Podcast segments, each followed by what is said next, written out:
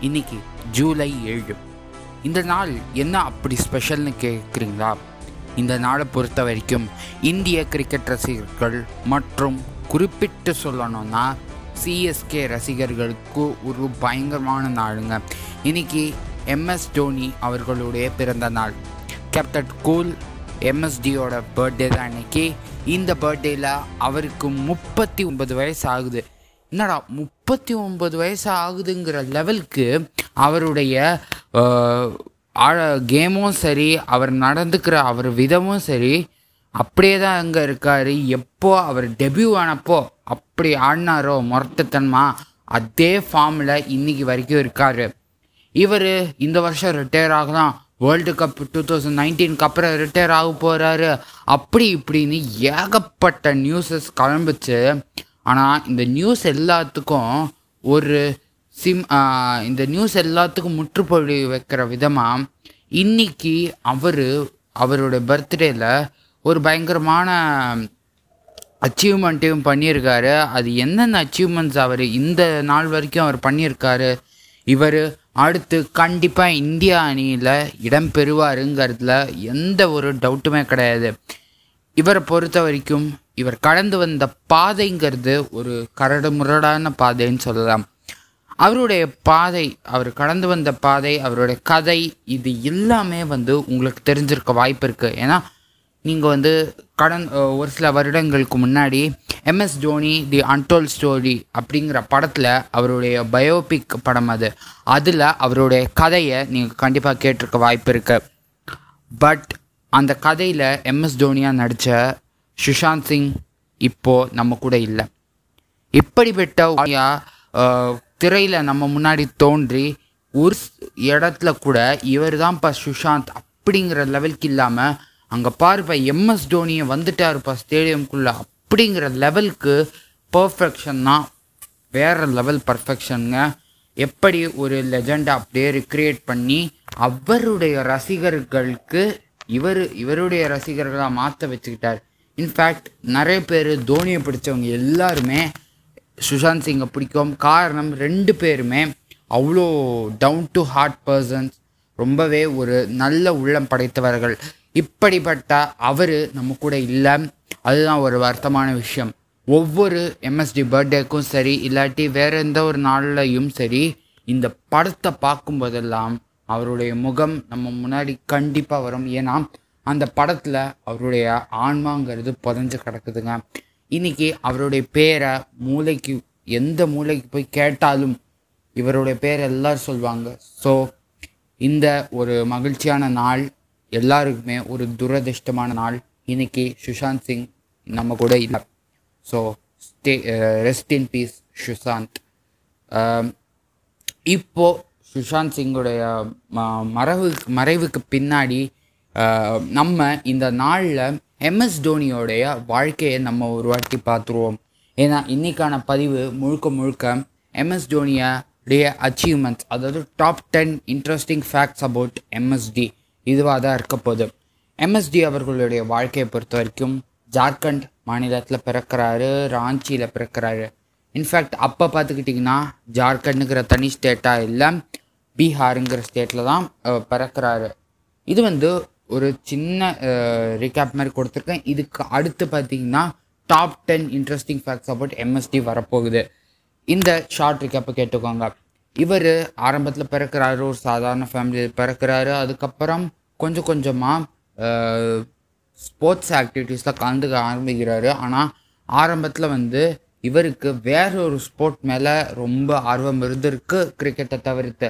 On the sport என்னங்கிறத நான் reveal பண்ண விரும்பலை. அநேகமாக நிறைய பேருக்கு தெரிஞ்சிருக்க வாய்ப்பு உண்டு. பட் அதை இன்ட்ரெஸ்டிங் ஃபேக்ட்ஸில் ரிவீல் பண்ண போகிறேன் இப்போது கிரிக்கெட் கோச் அவரை பார்க்குறாரு. அவருடைய டீமுக்கு ஸ்கூல் கிரிக்கெட் டீமுக்கு ஒரு விக்கெட் கீப்பர் தேவைங்கிறப்போ இவரை அழைச்சிக்கிட்டு வராரு. சரி இவருக்கு ட்ரைனிங்கும் கொடுக்குறாரு. நல்லா ஆட ஆரம்பிக்கிறாரு. இவரை பொறுத்த வரைக்கும் முழுக்க முழுக்க ஒரு விக்கெட் கீப்பராக தான் இருக்காரு இவருடைய கோச்சு இன்னைக்கு அவருடைய ஃபார்முக்கும் அவருடைய அந்த விக்கெட் கீப்பிங் ஸ்கில்ஸுக்கும் அப்போவே வித்துட்டார் அந்த கோச் அவர்கள்.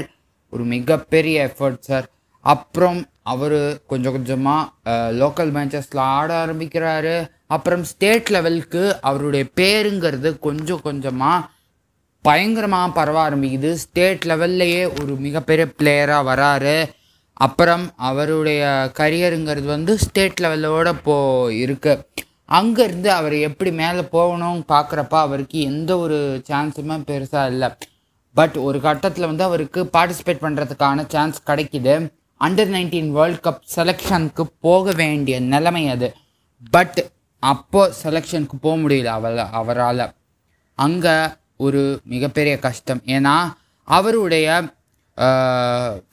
போகிறதுக்கான பாதைங்கிறது வந்து ரொம்ப பயங்கரமாக இருக்குது ரொம்ப ரொம்ப தூரத்துக்கு போக வேண்டியதாக இருக்குது பட் அவர்கிட்ட வந்து ஃப்ளைட்டுக்கு போகிறதுக்கு கூட பணம் இல்லாமல் இருக்குது அதாவது ரொம்ப தூரத்துக்கு இங்கேருந்து ஜார்க்கண்ட் மாநிலத்துலேருந்து வேற ஒரு இடத்துக்கு போகணும்னு சொல்கிறாங்க பட் அவர்கிட்ட அப்போ பா ஃப்ளைட்டுக்கு போகிறதுக்கான சரியான டிக்கெட்டும் இல்லை எதுவும் இல்லை. அவர் டிக்கெட்டு கிடைக்கிது. ஏதோ லாஸ்ட் மினிட்ல அலைஞ்சு பிடிச்சி ஒரு டிக்கெட்டை வாங்குறாரு. ஆனால் அங்கே போன பிறகு தான் தெரியுது.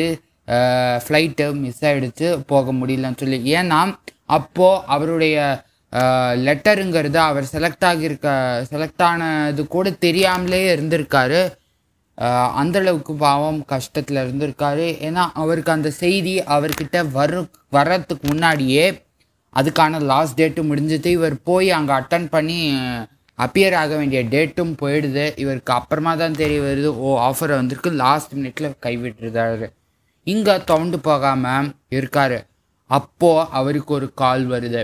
யார்கிட்ட இருந்து பார்த்தீங்கன்னா அங்கே இருக்கக்கூடிய eastern zone railway east zone ரயில்வேயோடைய ஹோ ஹெட் இருக்கார். அவரே வந்து இவருக்கு வந்து இந்த ஸ்டேட் ஜோன்லேயே இவர் மிகப்பெரிய ஆளாக இருக்காரே. இந்த விக்கெட் கீப்பரை நம்ம ரயில்வேஸ்க்கு கொண்டு வரணும்னு சொல்லி இவரை ரயில்வே டீமுக்கு இன்ட்ரடியூஸ் பண்ணுறாரு கூடவே ரயில்வேஸ்லேயும் வேலையும் தராரு.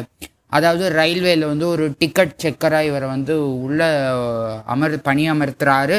அது கூடவே இவர் பெருசாக இவருக்கு எதிர்பார்த்து சேர்த்துக்கிட்டது வந்து ஒரு நல்ல விக்கெட் கீப்பர் பேட்ஸ்மேன் தேவை அப்படிங்கிற ஒரு காரணத்துக்காக தான் கொஞ்சம் கொஞ்சமாக வேலையும் போகுது ஒரு பக்கம் வேலை போக போக இவருக்கு ஸ்போர்ட் மேலேயும் கான்சென்ட்ரேட் பண்ண முடியாமல் வேலை மேலேயும் பண்ண முடியாமல் ரயில்வேஸ்க்கு ஆடிக்கிட்டு இருக்காருன்னு சொல்கிறத விட பேருக்கு தான் அங்கே வந்து விளையாடிக்கிட்டு இருக்கார். தவிர அவர் முழுக்க முழுக்க ஒர்க் ப்ரெஷர் ஏறிக்கிட்டு போகுது. ஒரு டிக்கெட் செக் டிக்கெட் செக்கராக கரக்பூர் ஜில்ல தான் ஃபஸ்ட்டு டியூட்டி போட்டு அங்கேயே தான் ஒர்க் பண்ணிக்கிட்டு இருக்காரு.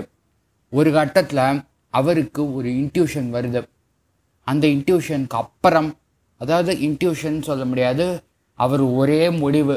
அந்த எம்எஸ் டோனி படத்தில் எம்எஸ் டோனி அன்டோல் ஸ்டோரி படத்தில் இன்ட்ரவல் பிளாக்குங்கிறதே வந்து இந்த பாயிண்டில் தான் வைப்பாங்க. கண்டிப்பாக அந்த படத்தை பாருங்கள் தயவு செஞ்சு. சுஷாந்த் அவர்களுக்கு ஒரு மிகப்பெரிய மரியாதை செய் செய்கிறோம்னா அது வந்து இந்த படத்தை நம்ம வந்து பார்க்கும்போதெல்லாம் அவருக்கு ஒரு மரியாதைன்னு வச்சுப்போமே. இந்த படத்தை கா அடுத்து இவருடைய பாதைங்கிறது வந்து கொஞ்சம் நிறைய இடங்களில் மாறுது. இவர் மிகப்பெரிய ஒரு ஆக்டராக மாறி இருக்காரு இங்கே என்ன ஆகுதுன்னு பார்த்தீங்கன்னா ரெண்டு இடத்துலையும் சுஷாந்த் அவர்களையும் சரி எம்எஸ் தோனி அவர்கள் வாழ்க்கையில் பயம் சரி ஒரு மிகப்பெரிய திருப்பம் ஏற்படுது. அங்கேருந்து அவரை பிடிக்கவே முடியல எம்எஸ் தோனி அவர்களால் எம்எஸ் தோனி அவர்கள் கொஞ்சம் ரொம்ப கொஞ்சம் கொஞ்சமாக ஏற ஏற ஏறி ஏறி ஏறி போகிறாரு அந்த படிக்கட்டுகளை ஏறி கடைசியில் அவருக்கு ஒரு வாய்ப்பு கிடைக்குது. ஓடிஐயில் செலக்ட் ஆகுறாரு. எங்கள் சென்னையில் ஆடுறதுக்கு ஓடிஐயில் செலக்ட் ஆகிறாரு. ஆனால் அங்கே போய் அங்கே ஃபஸ்ட்டு பால்லே டக் அவுட் ஆகி விடுறாரு. முதல் பால்லே டக் அவுட்டு ஆனால் இவர் அடுத்த ஆக போகிற கேப்டன் இது யாருமே நம்பலை. இப்போ அப்போ கேட்டிருந்தீங்கன்னா யாருப்பா இவர் அப்படிங்கிற லெவலுக்கு தான் யோசிப்பாங்க. அப்போ பிரபலமே இல்லாதவர் அடுத்து அவர் வாழ்க்கையில் ஏகப்பட்ட தடங்கல்கள் அவருடைய பர்சனல் லைஃப்லேயும் ஒரு மிகப்பெரிய பேரிழப்பு வருது. அவருடைய அவர் காதலிச்ச ஒரு பெண் வந்து இறந்து போயிடுறாங்க. இதை அவர் யாருக்கிட்டையும் அவ்வளோ பகிர்ந்துட்டு கிடையாது. பட் இதையும் அவர் கடந்து வந்து இன்னைக்கு இந்தியாவுடைய ஒரு தலை சிறந்த கேப்டன்களில் ஒருத்தராக இருக்கார். அவர் யாராலையும் படைக்க முடியாத. ஏகப்பட்ட ரெக்கார்ட்ஸை படைக்கிறாரு. இன்னைக்கு நம்ம முன்னாடி எம்எஸ் தோனி நிற்கிறாரு எம்எஸ் தோனின்னு சொல்கிறத விட கேப்டன் கூல் தலைன்னு சொல்லலாம். ஏன்னா இவர் சென்னையோட வாரிசுன்னு தான் சொல்லலாம். எங்கள் தலை தோனிக்கு பெரிய விசில் அட்டிங்க அவ்வளோதான் இதுதாங்க எம்எஸ்டிக்கு நம்ம பண்ணுற ஒரே மரியாதை. சிஎஸ்கே ஃபேன்ஸ்க்கும் சரி ஐபிஎல் ஃபேன்ஸ்க்கும் சரி கிரிக்கெட் ஃபேன்ஸ்க்கும் சரி எம்எஸ் தோனி ஒரு பயங்கரமான ஒரு பிளே என்ன சொல்கிறது ஒரு ஐகான்னு சொல்லலாம். அவருக்கு இந்த நாளில் என்னுடைய வாழ்த்துக்கள். ஹாப்பி பர்த்டே எம்எஸ்டி அவர் ஒரு கட்டத்தில் பயங்கரமாக சென்னை மக்களுக்கு பிடிக்கிறதுக்கான காரணம் ஐபிஎல்ல சிஎஸ்கே டீமுக்கு ஆடுறாரு. சிஎஸ்கேல ஜாயின் பண்ண பிறகு மூணு வாட்டி டைட்டில் அப்புறம் ரெண்டு வருஷம் பேனு அப்புறம் திருப்பி டுவெண்ட்டி நைன்டீனில் கம்பேக் அடித்து ஒரு ஓல்டு மேன் டீம் ஒரு ஓல்டேஜ் டீம்னு சொல்லி மார்க் பண்ணவங்கள எல்லாரையும் வாயை புழக்க வச்சார் எம்எஸ்டி அங்கே தான் திருப்பி ரிட்டர்ன் டைட்டில் அடித்து இன்னைக்கு வரைக்கும் சிஎஸ்கே எல்லா டீமுக்கும் சிம்ம சொப்பனம் நிற்கிறாங்க தயவு செஞ்சு ஒரு விஷயம் நோட் பண்ணிக்கோங்க. நீங்கள் மும்பை இந்தியன்ஸ் ஃபேனாக இருக்கலாம் இல்லை ஆர்சிபி ஃபேனாக இருக்கலாம் இல்லை வேற என்ன டீம் ஃபேனாக கூட இருக்கலாம். பட் எம்எஸ் ஜோடியே உங்களுக்கு சிஎஸ்கே கேப்டனுன்னு தவிர்த்து நீங்கள் பார்த்தீங்கன்னா ஒரு பயங்கரமான மனிதர். இதை தயவு செஞ்சு நோட் பண்ணிக்கோங்க. அவர் எந்த இடத்துலையும் பதிவிட்டது கிடையாது. வந்து நான் வந்து இந்த டீமுக்கு தான் சப்போர்ட் பண்ணுறேன்னு சொல்லி நான் வந்து பர்சனலி யா எந்த டீமுக்கும் சப்போர்ட் பண்ணுறது கிடையாது. பட் இருந்தாலும் ஐ லைக் எம்எஸ் தோனி இதுதான் என்னுடைய ஒரு தாரக மந்திரம். காரணம் எம்எஸ்டி அவர்களுடைய வாழ்க்கையில் அவர் கடைபிடித்த ஒவ்வொரு பிரின்சிபல்ஸும் அவர் நிதானமாக பல இடங்களில் பலரும் யோசிக்காத வகையில் யோசித்து ஒரு கிரிட்டிக்கலாக திங்க் பண்ணி அந்த இடத்துல இவர் எடுக்கிற டெசிஷனுங்கிறது அவுட் ஆஃப் த பாக்ஸ் டெசிஷனாக இருக்கும். இந்த வகையில் இப்படிப்பட்ட ஒரு நம் மனிதரோட ஃபேனாக இருக்கேன்னு சொல்லிக்கிறதுல நான் ரொம்ப பெருமைப்படுறேன். நீங்கள் ஒரு மூணாம் ஃபேனாக இருக்கலாம். Just it's my own thought நான் வந்து ஜென்ரலாக ஒரு கிரிக்கெட் ரசிகர் தான். மறுபடியும் விஷ் பண்ணிக்கிறேன் எம்எஸ் தோனி அவர்களுக்கு. Happy birthday happy birthday MSD ஒரே ஒரு பாட்டு மட்டும் படிக்கிறேன். We are kings we are kings Chennai super kings we are the champions we are super kings all தான் எம்எஸ் தோனி அவர்களுக்கு வந்து இது ஒரு டெடிகேஷனாக இருக்கட்டும். ஸோ முடிக்கும்போது மறுபடியும் ஒரு சோகமான செய்தி. சுஷாந்த் சிங் அவர்கள் இறந்து போயின பிறகும் அவர் நம்ம கண்ணு முன்னாடி எம்எஸ் தோனியாக தான் தெரிகிறாரு. எனக்கு நல்ல ஞாபகம் இருக்குது அந்த படத்தை நான் தேட்டரில் போய் பார்த்தேன். MS Dhoni the untold story பயங்கரமான ஒரு படம். அந்த படத்தை வாழ்க்கையிலே மறக்கவே மாட்டேன். புல்லரிச்சு போச்சுங்க. ஒவ்வொரு அந்த என்ட்ரி ஷாட்லேருந்து கிளைமேக்ஸ் எல்லாம் பார்த்தீங்கன்னா நான் சத்தியமாக கண்ணீர் விட்டு அழுதேன். எனக்கு நான் அந்த தேட்டர்லையே பயங்கரமாக அழுதேன். முடியல வெளிலையே வர முடியல. ஆனால் அன்னைக்கு சந்தோஷத்தில் அழுதேன். ஆனால் இன்னைக்கு சோகத்தில் அழுதுகிட்டு இருக்கேன். அவருடைய கடைசி படம் ரிலீஸ் ஆகிறதுக்கு காத்துக்கிட்டு இருந்த தில் பேச்ரா அப்படிங்கிற ஒரு படம். அந்த படம் வந்து த ஃபால்ட் இன் அவர் ஸ்டார்ஸ் அப்படிங்கிற ஒரு ஹாலிவுட் படத்தோடைய ரீமேக். அதுவும் அதே பேரில் வெளிவந்த த ஃபால்ட் இன் அவர் ஸ்டார்ஸ் அப்படிங்கிற புக்கை வச்சு எடுக்கப்பட்டது. ஒரு இங்கிலீஷ் புக்கை வச்சு இங்கிலீஷ் நாவல். அந்த நாவலை பேஸ் பண்ணி எடுக்கப்பட்ட ஒரு ஹாலிவுட் படம். அதனுடைய ஹிந்தி ரீமேக் தான் இந்த படம் தில் பேச்ரா இந்த படம் இருபத்தி ஆறாம் தேதி ஜூலை ஜூலை இருபத்தி ஆறாம் தேதி ரிலீஸ் ஆகுது. எதுலன்னு கேட்டுக்கிட்டிங்கன்னா ஹாட் ஸ்டாரில் ரிலீஸ் ஆகுது. ஒரு சின்ன கஷ்டம். இந்த கொரோனா டயத்தினால இந்த படத்தை தேட்டரில் பார்க்க முடியாமல் போயிடுச்சு. பத்தாததுக்கு அவருடைய இழப்பும் அவரும் இறந்துட்டார். இறந்துட்டாரு இந்த படம் இப்போ ரிலீஸ் ஆகுது ஓடிடியில் இதுக்காக ஒரு விஷயம் பண்ணியிருக்காங்க ஹாட் ஸ்டார் நிறுவனம். இந்த படத்தை இலவசமாக போடுறாங்களாம். ஹாட் ஸ்டார் ஆப்பில் டிஸ்னி ப்ளஸ் ஹாட் ஸ்டார் இந்த ஆப்பை டவுன்லோட் பண்ணிக்கோங்க. இல்லாட்டி அந்த வெப்சைட்டில் போய் இந்த படத்தை தாராளமாக ஃப்ரீயாக ஜூலை இருபத்தி ஆறாம் தேதி பார்த்து நீங்கள் அவருக்கு ஒரு மரியாதையை கொடுங்க. இந்த படத்துக்கு எந்த ஒரு காஸ்ட்டும் வாங்கல மறுபடியும் சொல்கிறேன் இந்த படம் முழுக்க முழுக்க இலவசமாக எந்த சப்ஸ்கிரிப்ஷனும் இல்லாமல் வெளியாகுது. தயவு செஞ்சு பாருங்கள் எனக்கு தெரிஞ்சு இதை பார்க்குறது மூலயமா அவருக்கு ஒரு மிகப்பெரிய அக்கா அனுதாபங்களாக இருக்கும். அனுதாபம் கிடையாது மரியாதை. இந்த மரியாதையாக இருக்கும்னு நம்புகிறேன் ஸோ இன்னைக்கு எபிசோடை கொஞ்சம் ஸ்லோவாக முடிச்சுக்கிறேன். ஏன்னா அடுத்து ஒரு டாப் டென் இன்ட்ரெஸ்ட் ஃபேக்ட்ஸ் உங்களுக்காக கொடுக்கலான்னு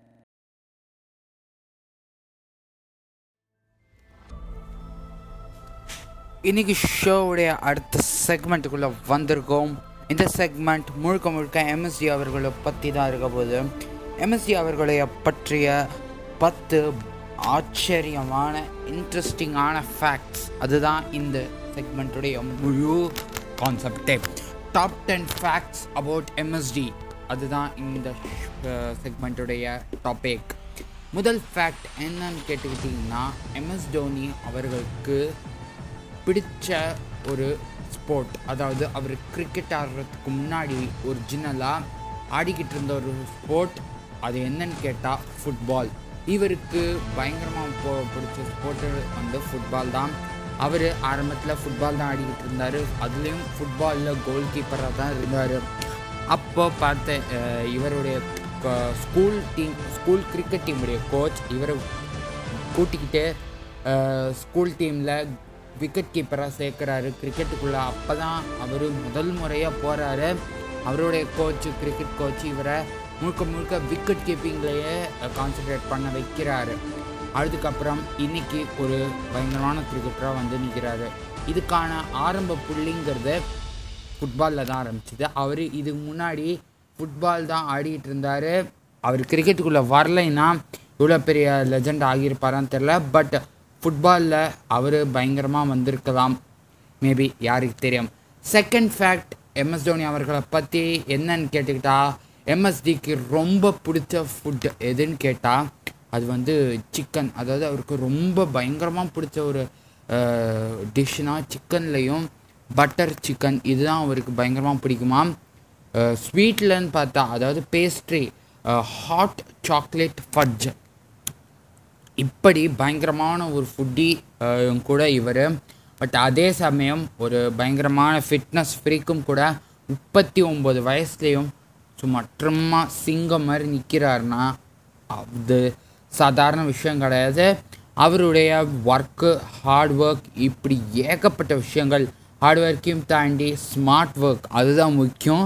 ஏன்னா எம்எஸ் தோனியோடைய கிரிட்டிக்கல் திங்கிங்கிறது வேறு யாருக்குமே இருக்காதுங்க. ஈவன் நிறைய பேர் அவர் கூடவே ஆடின கிரிக்கெட்டர்ஸ் நிறைய பேர். இவர் பார்க்குறதுக்கு தான் சாதாரணமாக இருக்கார். ஆனால் பேச ஆரம்பித்தார் இல்லாட்டி அவர் எடுக்கிற டெசிஷன்லாம் வேத்தா வேறு மாதிரி இருக்கும். பார்க்குறதுக்கும் அவர் ஆளுக்கும் அவருடைய தாட்டுக்கும் சம்மந்தமே இல்லைன்னு சொல்கிறாங்க அந்த அளவுக்கு அவருக்கு ஃபுட்டுலேயும் ஒரு பயங்கரமான கிரேஸ் இருக்காம். அவருடைய வெளிவராத ஒரு மறுபக்கம். அடுத்து அவருக்கு ரொம்ப பிடிச்ச ஒரு ஹாபி அதாவது இவர் ஒரு பயங்கரமான பைக்கர் அதாவது இவர்கிட்ட ஏகப்பட்ட பைக் கலெக்ஷன்ஸ் இருக்குது அவருடைய பைக் கலெக்ஷன்ஸில் ஒரு சில குறிப்பிட்ட பைக்ஸை உங்ககிட்ட இங்கே டிஸ்கஸ் பண்ணலான்னு இருக்கேன். X thirty two Harley Davidson fat boy BSA gold star Ghouse Kawasaki ninja two X fourteen ah அப்புறம் Yamaha F twenty one Ducati ten ninety eight Kawasaki ninja H two இந்த மாதிரி பயங்கரமான பைக் மாடல்ஸ் எல்லாம் இவர் கூட கலெக்ஷனில் இருக்குது. இவர் பயங்கரமான ஒரு பைக் ரேசரும் கூட அதாவது தனியாக தானாகவே பைக் ஓட்டிக்கிட்டு பல இடங்களுக்கும் போயிட்டு இப்படி பைக் ரைடிங்கில் அவருக்கு ரொம்ப இன்ட்ரெஸ்ட் ஜாஸ்தி. இவர் கராஜ் முழுக்க பார்த்தீங்கன்னா ஏகப்பட்ட ஃபாரின் பைக்ஸ் இந்தியன் பைக்ஸ்னு சொல்லி ஒரு மிகப்பெரிய கலெக்ஷன் வச்சுருக்காரு. அதே மாதிரி தான் அடிக்கடி டைம் கிடச்சா இவர் முடிஞ்ச அளவுக்கு வந்து பைக்கில் அவர் ஃப்ரெண்ட்ஸ் கூட போகிறது இப்படிங்கிற அளவுக்கு ஃப்ரெண்ட்ஷிப்பையும் இவர் பயங்கரமாக அழுத்து வச்சுருக்காரு. ஸோ அடுத்த ஒரு பயங்கரமான திங் உங்களில் நிறைய பேருக்கு தெரிஞ்சிருக்கோம்.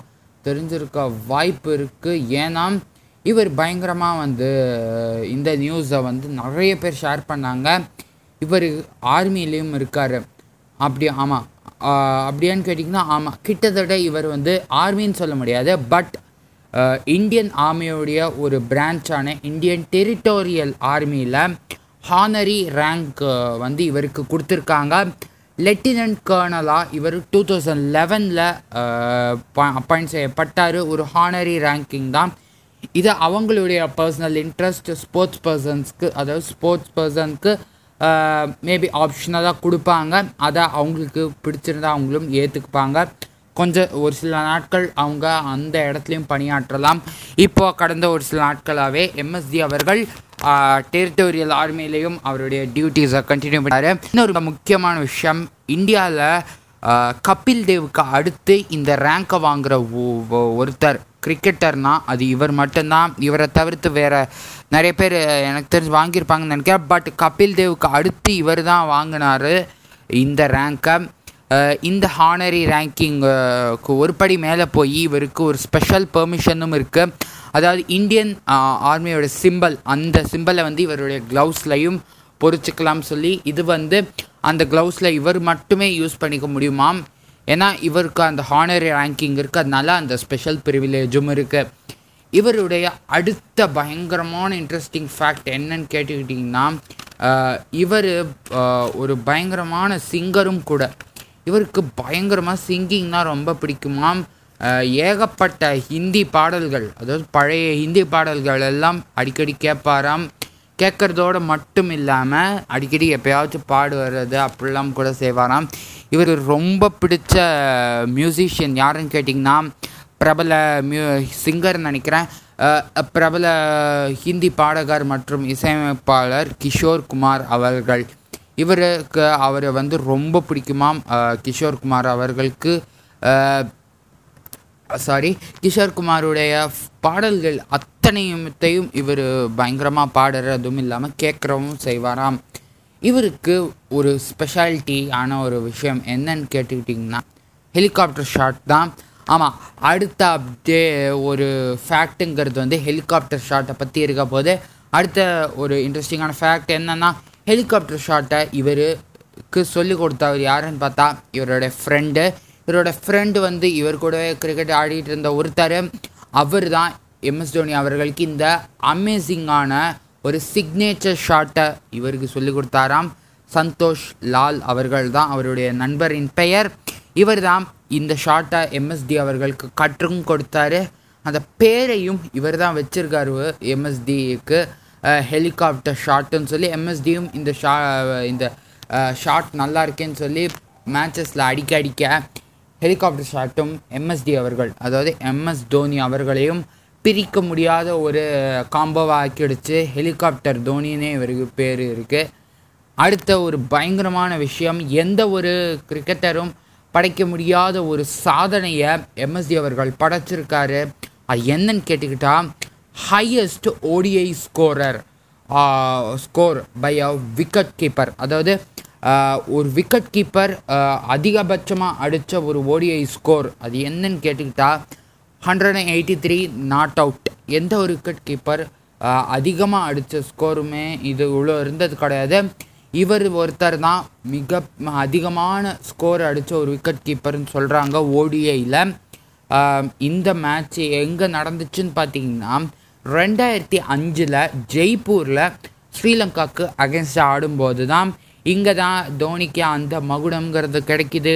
Dhoni Dhoni's highest score in ODI அதுவும் இதுதான் சொல்கிறாங்க இதில் பார்த்தீங்கன்னா ஒன் ஃபார்ட்டி ஃபைவ் டெலிவரிஸில் ஃபிஃப்டீன் ஃபோர்ஸ் ஃபைவ் சிக்ஸஸ் அப்புறம் இந்த மேட்சை ஜெயிச்சு கொடுத்தவரும் இவர் தான் ஏன்னா சேஸ் பண்ணும்போது டூ நைன்ட்டி நைன் டார்கெட் வச்சு சேஸ் பண்ணியிருக்காங்க. வாவ் சூப்பர் இல்லை. இவர் தான் highest score by specialised wicket keeper in ஓடியையும் கூட.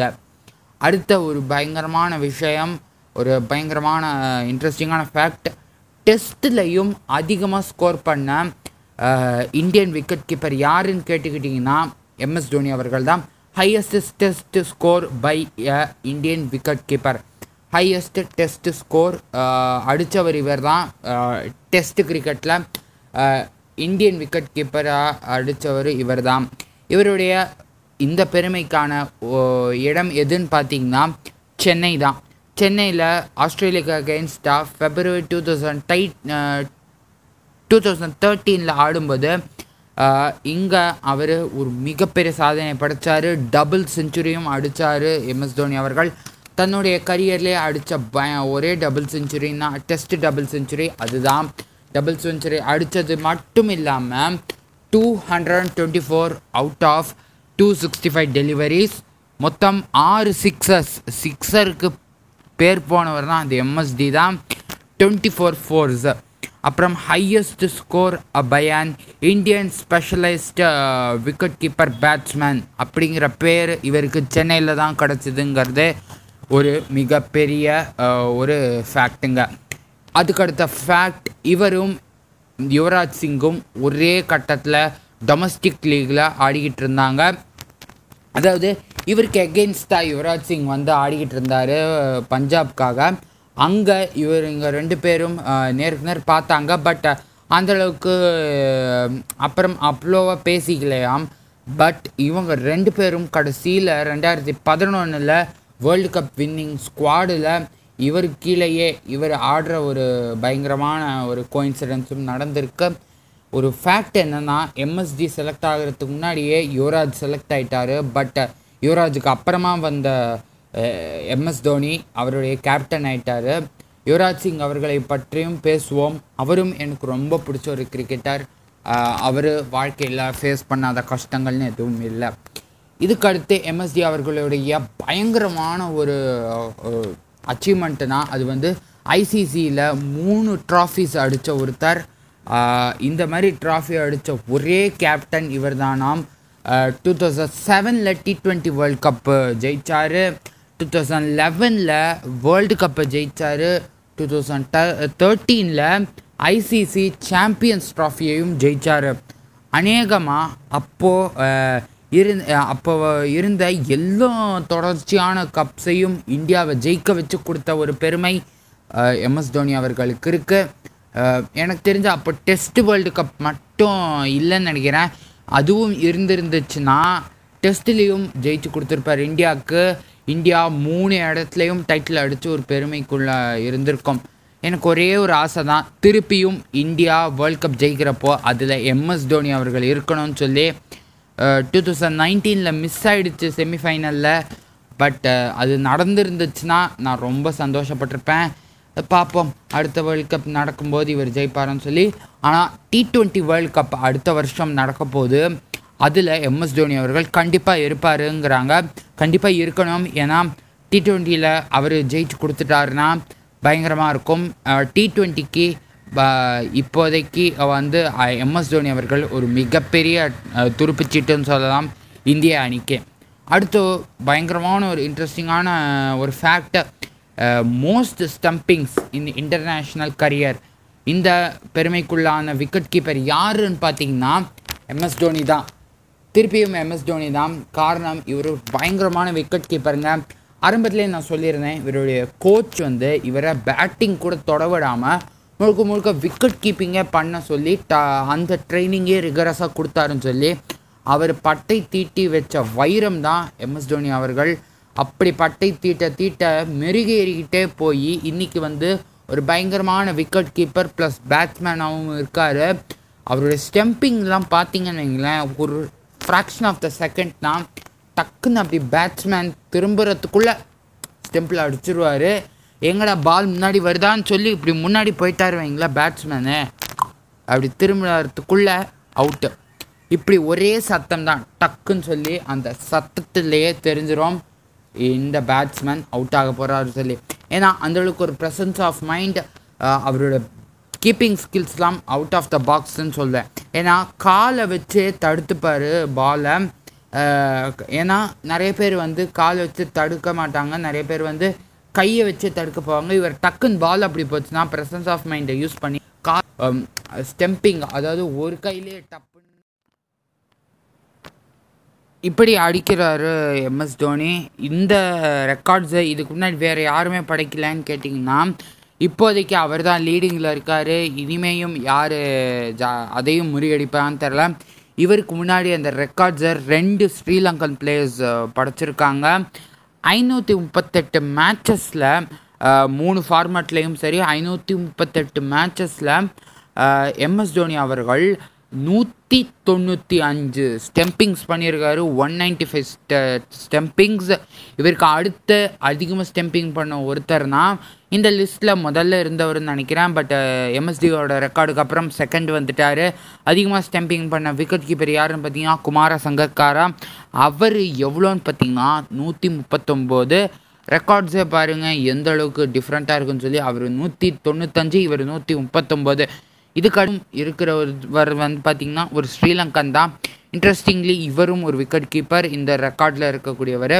நூற்றி ஒரு stumpings one not one stumpings பண்ணி தேர்ட் பிளேஸில் இருக்கார் ரோமே ரோமேஷ் கெல்வர் தமா.